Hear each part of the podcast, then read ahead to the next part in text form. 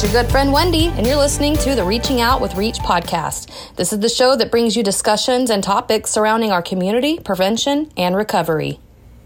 On today's episode, we have our very own Kryslyn. Take it away. Hey friends, my name is Kryslyn Kellner. I'm a peer recovery leader for the youth recovery communities at Reach Council. YRC offers community resources and mentorship for youth who are wanting to make healthy life choices and become a better version of themselves. Welcome to our podcast. Today's topic is self love and recovery. Since we are in the month of February, we tend to be surrounded by the holiday of Valentine's, not only in stores, but on TV and everywhere you go. Even though love should be an everyday thing, especially towards yourself.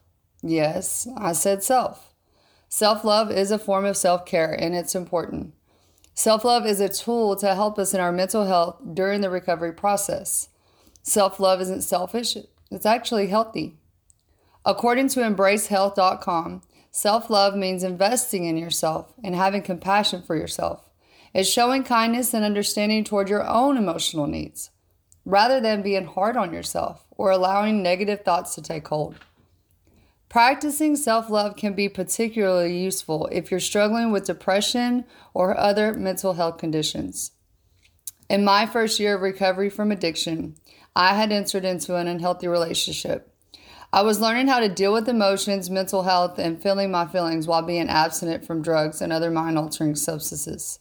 Six months into the relationship, I decided to call it quits due to the lack of healing that stemmed from both sides of the relationship and forcing something that just wasn't meant to be, especially in the early stages of recovery.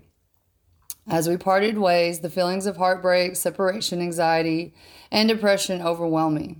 All I could do was feel the feelings and learn how to cope with my mental health and pursue recovery all at the same time. I'm sure many of you have experienced those type of feelings after a hard breakup.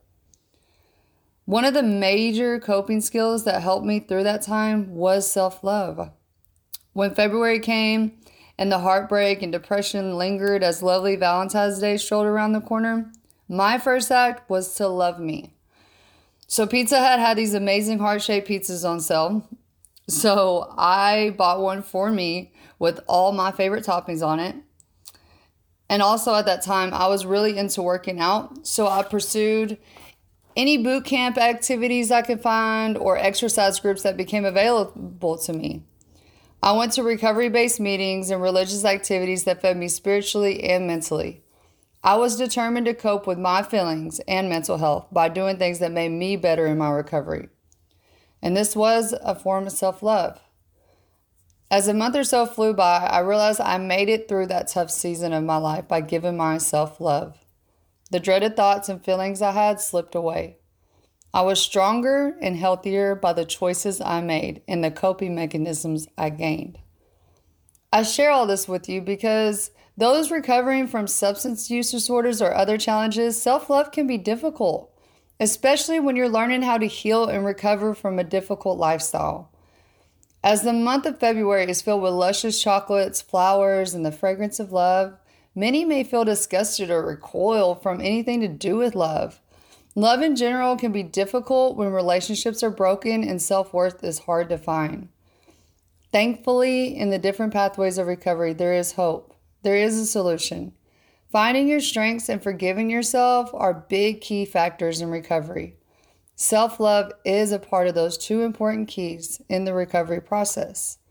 So, I'm going to share with you some self love tools and cool quotes to grab in your recovery journey. The first one is to forgive yourself. This quote is by Allison Noel and it says, Forgiveness is healing, especially forgiving yourself. The second one is, Do things that make you better. Robin Conley Downs wrote, Do things that make you feel good, mind, body, and soul. The third one is love yourself the way you deserved to be loved. Rune Lazuli wrote, Be the love you never received. And the last one is keep on keeping on. E. Russell wrote, Keep watering yourself. You're still growing. For many, these tools may look different for every single one of us. Only self knows self truly. This may look like buying your favorite ice cream after a long day of work, playing a game, reading a book, or just journaling. You may even save up for a really cool concert or trip, even just relax and watch a movie. Whatever helps you give yourself love in your recovery, do it. Remember, you are worth it and you are growing. Best wishes in your recovery journey to self love. Thanks, Kryslyn. Self love is so important. Well, that about wraps up our episode. As always, if you're wondering how you can help, you can join our coalition meetings. You can also support our youth and family programs with a tax deductible donation or food gift cards. And if you have any questions, you can email us at info at reachcouncil.org. That's I-N-F-O at R-E-A-C-H-C-O-U-N-C-I-L dot org. Or you can follow us at Reach Council on Facebook or Instagram.